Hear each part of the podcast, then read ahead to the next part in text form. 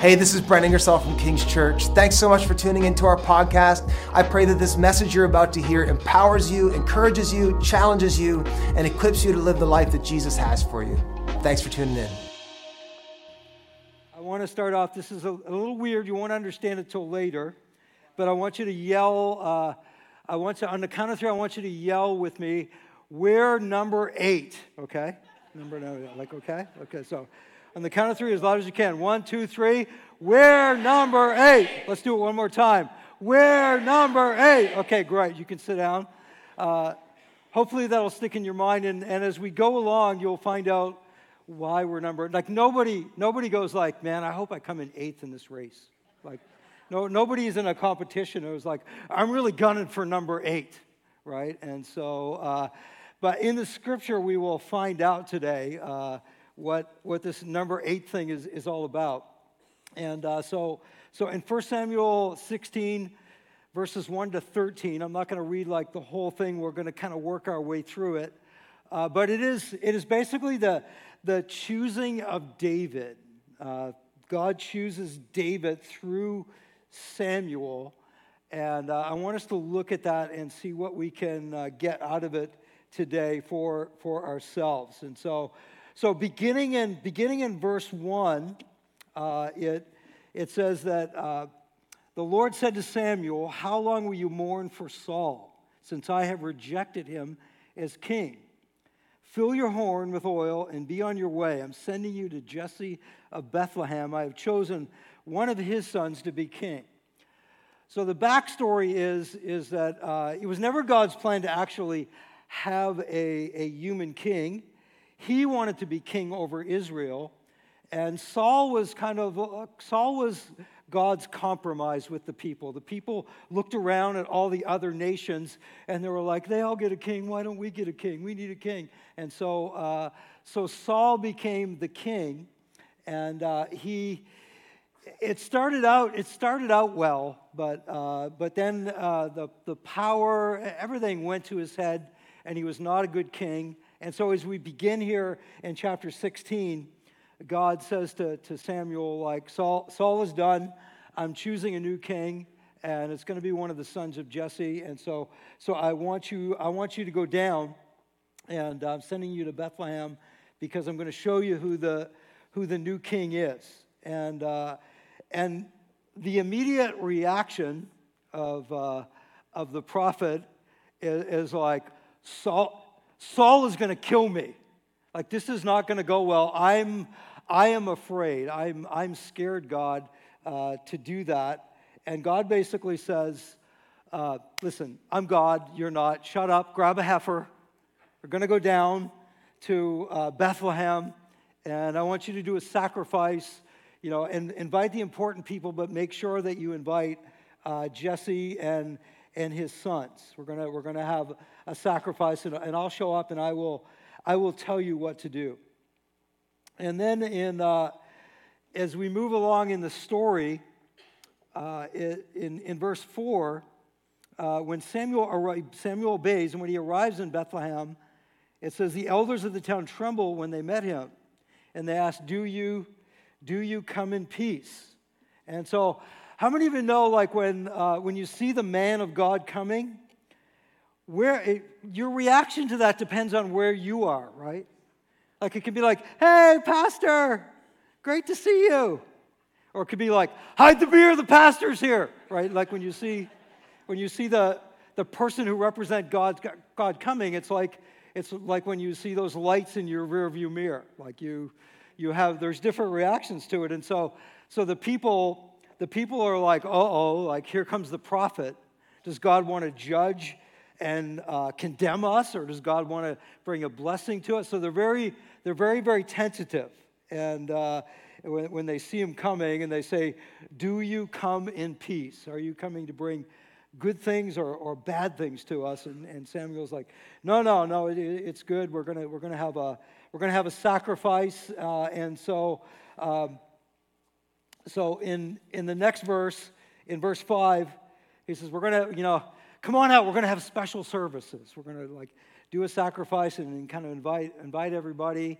And, uh, and he especially makes sure to invite invite Jesse and, and all of uh, Jesse's sons, because that's the, the, the custom is when you invite important people, you invite their family, you invite their, their sons as well. And so, so he does that. And then, um, and, and then he's waiting. He's waiting for God to speak to him to show him which one of these sons is going to be the new king. And so Jesse brings seven sons. Seven sons come uh, to the sacrifice. And the first, the oldest son is Eliab. And uh, Eliab is kind of, uh, he is, uh, he, he, looks, he looks very kingly. He looks very, very impressive on the outside. You know, some people, you know, they just got that rock star or that, that uh, movie star kind of look to them. There's a presence about them. They look like they should be leaders. And uh, that's, that's, how, uh, that's how Eliab is. And uh, Samuel jumps to a conclusion. Samuel is like, well, surely surely this is the one. Like he just he just looks like this would be the one. And so he totally judges on the outward appearance and uh, and he he does something that we that is part of fallen human nature, something that we still do today. Uh, he lets he lets the like outward celebrity things take precedence over character. He doesn't really, he's just going by the outside. Not that we ever do that in our culture, okay? But, uh, but you know, celebrity culture is, uh, the values of celebrity culture are, were, were alive and well, even, even like way back here in the, in the Old Testament. And, uh, and he kind of jumps to the conclusion that uh, this must be the one. And then God, God has to, God has to like set him, set him straight. Uh, God says, you know, it's not about it's not about stature, it's not about height. And, and all the short guys like me said, Amen. Like, uh, God, God can use short people, right? It's not about, it's not about the height. It's not about, it's not about uh, whether, whether somebody is good looking on, on the outside. Uh, Ken is okay for Barbie land, but Ken doesn't, being Ken doesn't count in the kingdom of God, right? It's about, it's kind of about more than that. And, uh, and it's not about the, God says to him, it's not about the superficial and, and the outward. It's not about those things at all. And, and we're, let's face it, as a, as a culture, we are suckers for charisma. We will, we, in, our, in our fallenness, we will, we will choose charisma over character. And so God has to set things straight. God says, look, it's man looks on the on the outward appearance, but the Lord looks at the heart. And so the heart is the most important thing to God. As God looks down on us today, the main thing that He is concerned about is, is not all the things that the other people see. He's more concerned with our heart than any other single thing. And so, so in God's kingdom, there's not, there's not like a, a, a look to serving God. It's not like you can serve God, uh, you know, and be a Christian if you if you have this certain look. It's it's it's not a look. It's a spirit. It's a spirit. It's a, it's it's all about it's all about the heart uh, that we that we bring to things. And so so it's all about it's all it's way more about anointing than it is about appearance.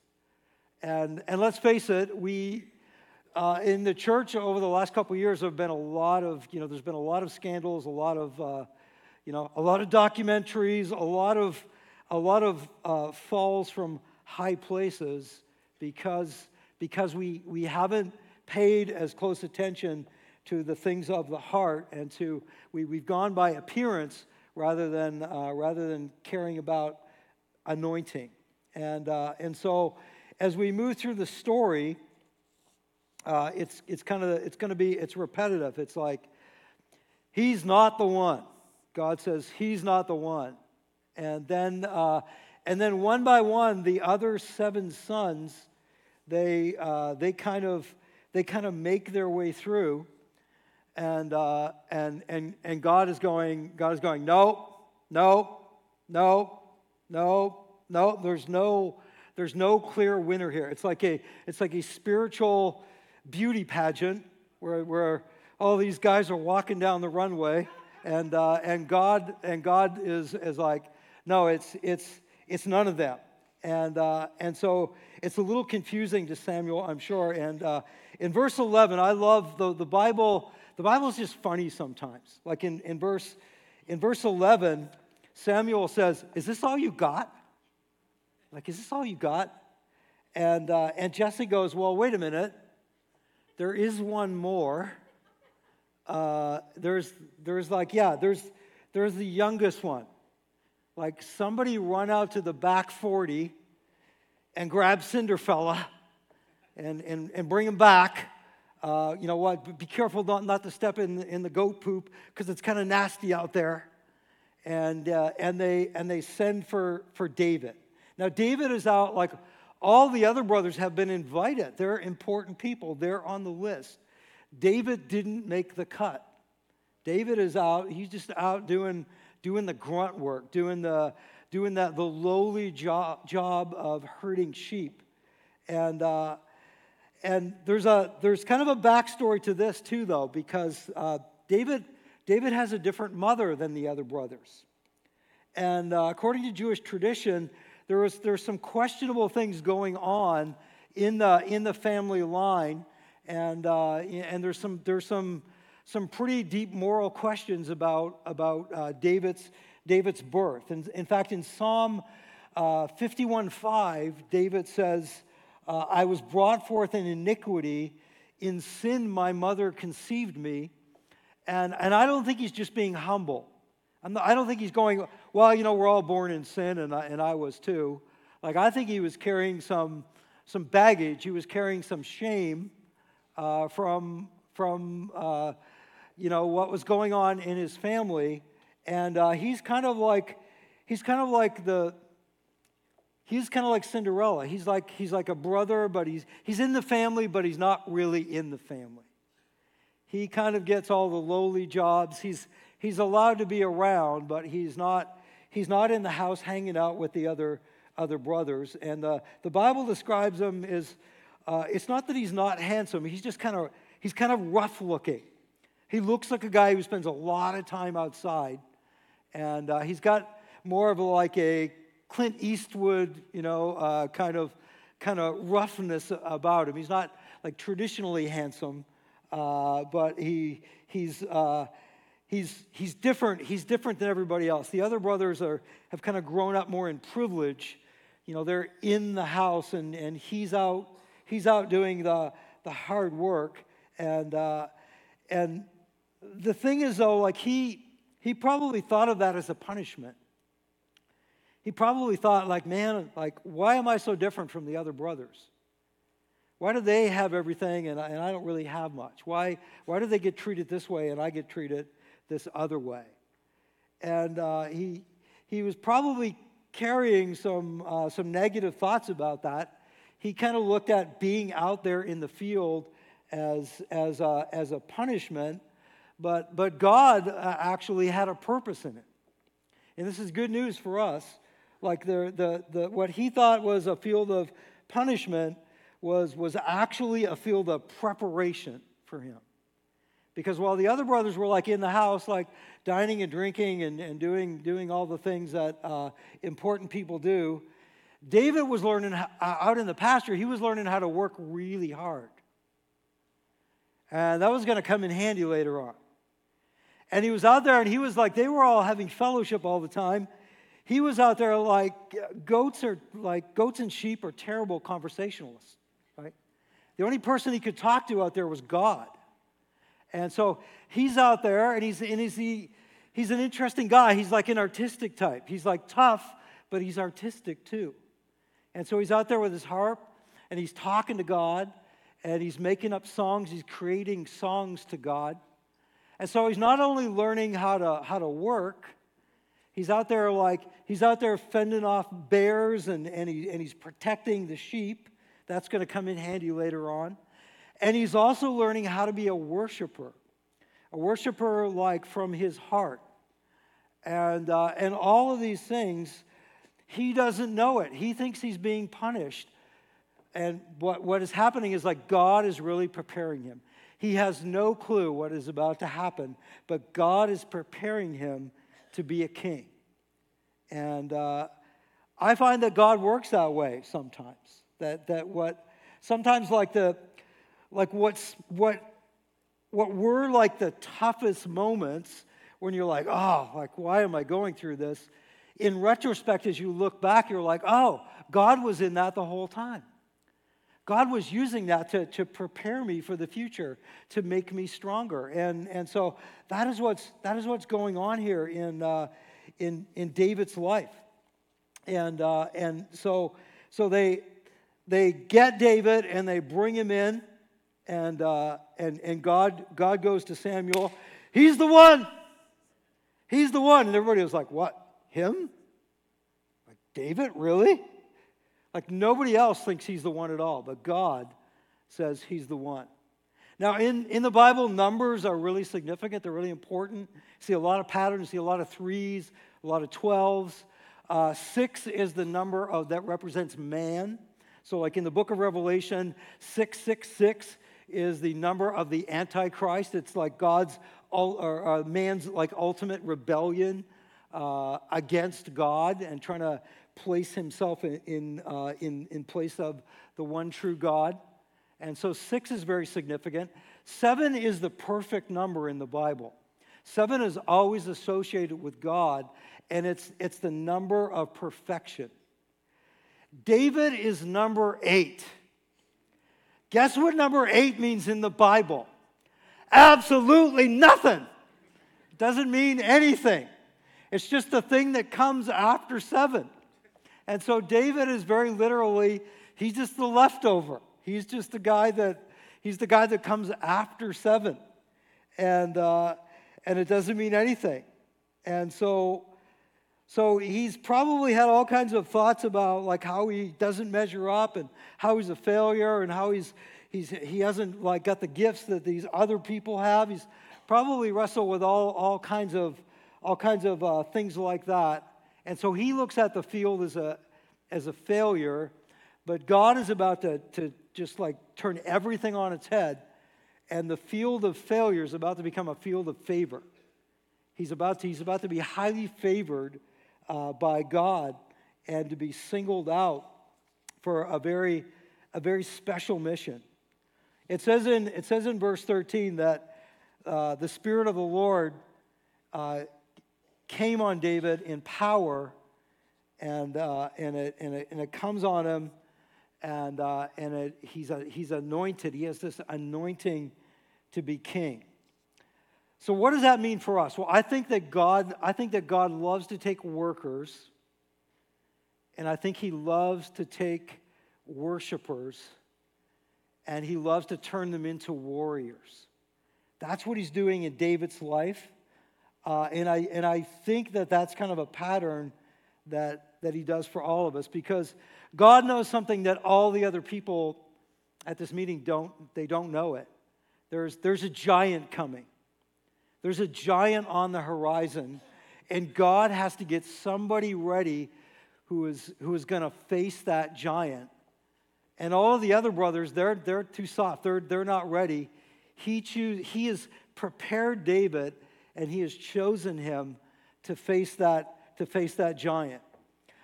I don't know if there's, uh, if there's any number eights here. I don't know if you've ever felt like you're number eight, like you don't quite measure up. You don't have all the gifts that that other person has. Like you don't play guitar, you can't sing, you know, like the, the list could go on. And you're, and you're thinking, I'm just, like, I'm just me. And uh, if, if you are, this story is, is good news for you uh, because, because God chooses number eight. David was not perfect. We, we know that. Later on, he falls into some of the same patterns and same temptations and sins that Saul does, and, and things go to his head, and he makes, he makes big mistakes. But the Bible, the Bible calls him a man after God's own heart. In Acts 13 22, it says, uh, After removing Saul, God made David their king. God testified concerning him, I have found David, son of Jesse, a man after my own heart. And here's the reason he will do everything I want him to do. So it turns out that, that availability is way more important than anything else. Like God is just looking for a heart that says, I don't have, I don't know what I have to offer you, God, but whatever I have, like I will offer it to you. And when you speak to me, I will do what you want me to do. And, uh, and so David is, David is, uh, he's been made field ready. He's not housebound like the other brothers. And uh, sitting makes us sitters, but serving makes us servants. And David, he learned how to become a servant. And, and this passage of scripture also tells us that, uh, that, it's, that heart matters a lot more than height or any other kind of outward thing that we can, that we can offer God. And, and then it's not so much about perfection, it's more about passion. It's more just about loving Jesus, loving King Jesus with everything that we have. And, and I, you know, as I, as I taught at Bible college over the years, I saw this play out. I saw, I saw like people come in who, who were like Sauls. They look like, oh man, this guy looks like a pastor. He looks like he was born, you know, he, he came out looking like a pastor.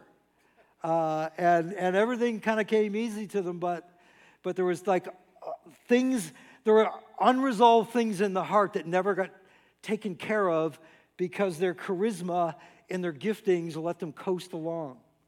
And then I saw other people that maybe I didn't even notice them till the third year. And it's kind of like, oh, wait a minute. And then, then they started to emerge but, but God, they had taken time to check their heart and let God form their character. And, uh, and those, are the, those are the people that did not get knocked out of the race. Those are the people that are still serving God today. And so, so I've, I've seen this play out in, in a lot of different ways. It's, it's uh, anointing over appearance, it's the power of the Holy Spirit uh, over pretense. So David was the least likely, but sometimes the least likely is becomes the best qualified. And so if you feel today, if you feel like, man, I'm number eight, like I don't feel qualified for much, like take heart today. I want to encourage you uh, because, because sometimes, uh, sometimes man's number eight it actually turns out to be God's number one. And uh, God, God has a, he, he, we're not all kings, but He has a plan for each one of our lives. He, and what I've found with God is that, like, absolutely nothing is wasted. He takes every single thing, every single thing He puts us through, he, he, that, that forms our character, and, and nothing is wasted, and He's preparing us for ultimately what what he wants us to do. And uh, man's number eight is often, often God's number one. I have, uh, I just, I came from uh, the, the last place I was at. Uh, uh, I don't know if anybody's seen the, uh, the Sound of Freedom movie. Excellent movie, highly recommend it. and, but the opening scene of that is in Tegucigalpa, Honduras. And, uh, and I've done a lot of ministry there, and I was, I was just there like a couple, couple weeks ago. And uh, one of the, one of the un, I, I, I literally saw like a David there. There's, a, there's a, an African American uh, man. His name is, his name is Papi Alvin. Everybody calls him Poppy, like Father Alvin.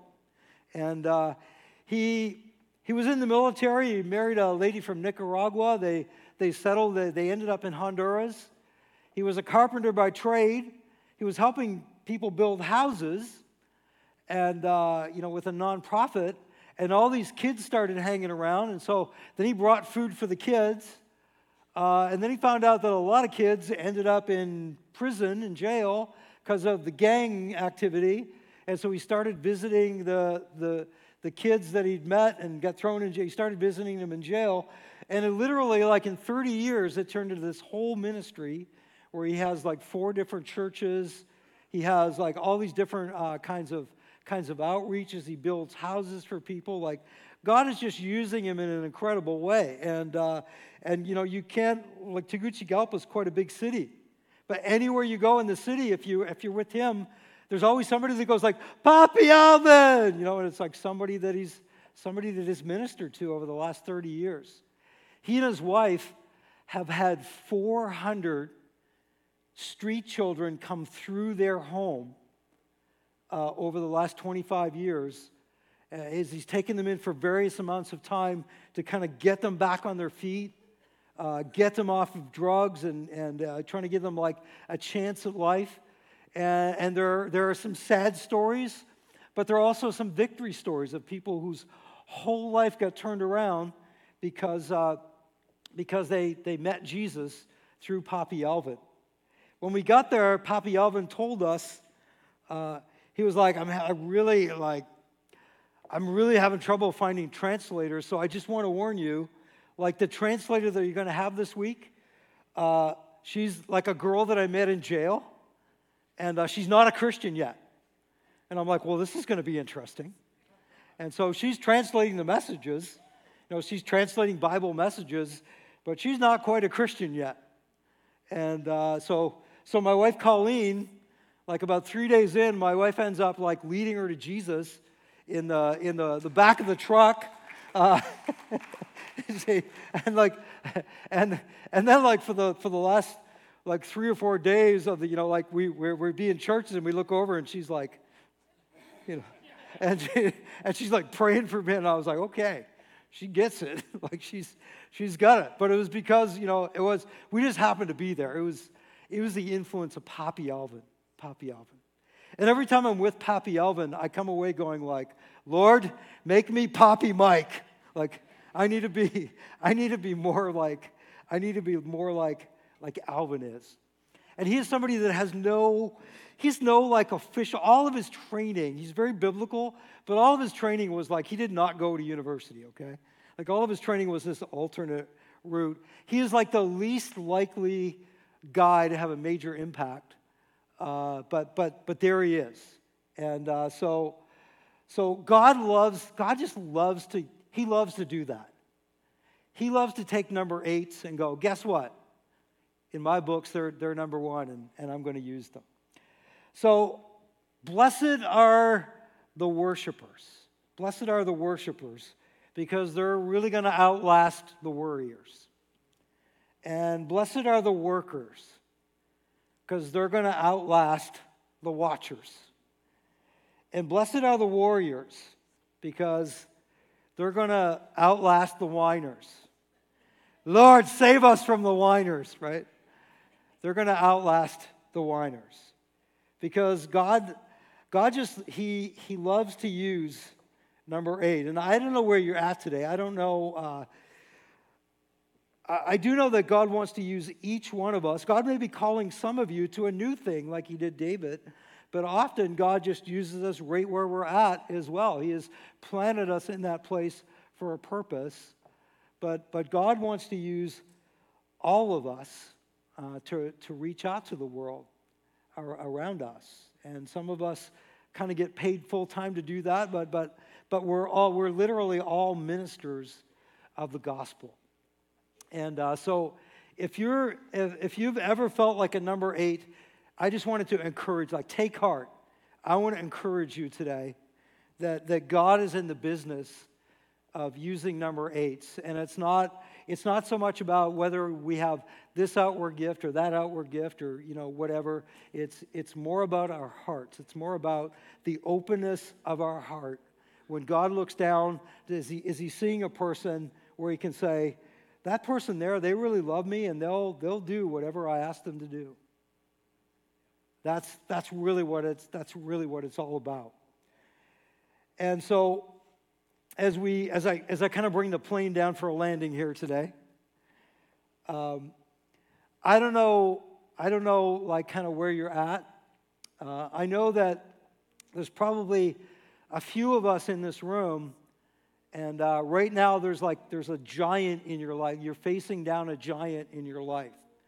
It may be, uh, it may be a giant of doubt, maybe a giant of sickness, maybe a giant of some addiction or sin that you, that you just can't seem to, seem to shake off.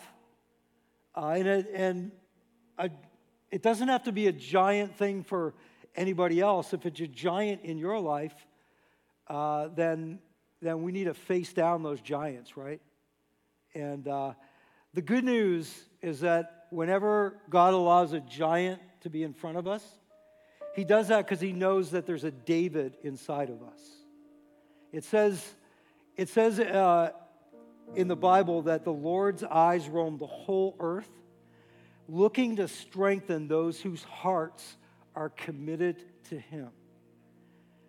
And, and that means as God looks down on us today, he's not looking down in condemnation or like he's, he's looking down and he wants, he knows there are giants and he wants to strengthen us. He wants to show us that we are David and that we can stand up to those giants. And so before I pray today, I'm going to pray a, just kind of a prayer of encouragement for all of us. I would, I would also say that there, there are always prayer teams up here. And if you feel like you need to talk to somebody and get really specific prayer, uh, do that. But I'm wondering is, is there anybody today you're like, I get this whole number eight thing? Uh, I, I resonate with that. And, and I'm, I'm kind of facing a giant in my life right now. And, uh, and, and I, I just need God to give me the strength to stand up to that giant and bring it down. If, if that's you, could we just be really honest today? If that's you, would you stand? And uh, I just want to kind of pray for you. If you're like, I've got, I've got some, I've got a giant in my life today, and I just like some prayer for that. We're just going to pray that God gives you everything you need for, for life and godliness. Now, you see the people standing? Let's just uh, take a moment. Why don't, let's make sure that everybody who's standing has somebody to lay a hand on their shoulder to kind of pray for them, support them, and pray for them. Could we just kind of move out and, and make sure that everybody, if there's anybody standing, that there's somebody beside them so they're not standing alone? And then I'm going to close us in prayer. So you just begin to pray and encourage that person as, uh, as, as I say a prayer over all of us. God, thank you that you love us. Thank you that you see things in us that we don't even see in ourselves sometimes. And that, and that you want to use us. And so I just pray for all of us, God, that uh, you would help us to get in touch with our inner David, that, that uh, just that, that person that you're making on the inside of us through the Holy Spirit, that, that new creation. God, may we stand in that today. And I particularly want to pray for for everybody who stood that just said, I'm facing a giant. God, you know what those giants are, and, and you know how to make them fall. And so I just pray blessing and encouragement and, uh, and strength uh, upon the people who stood today. God, would you give them everything that they need to bring that giant down? And uh, God, we're trusting you because we pray in the strong name of Jesus. Amen.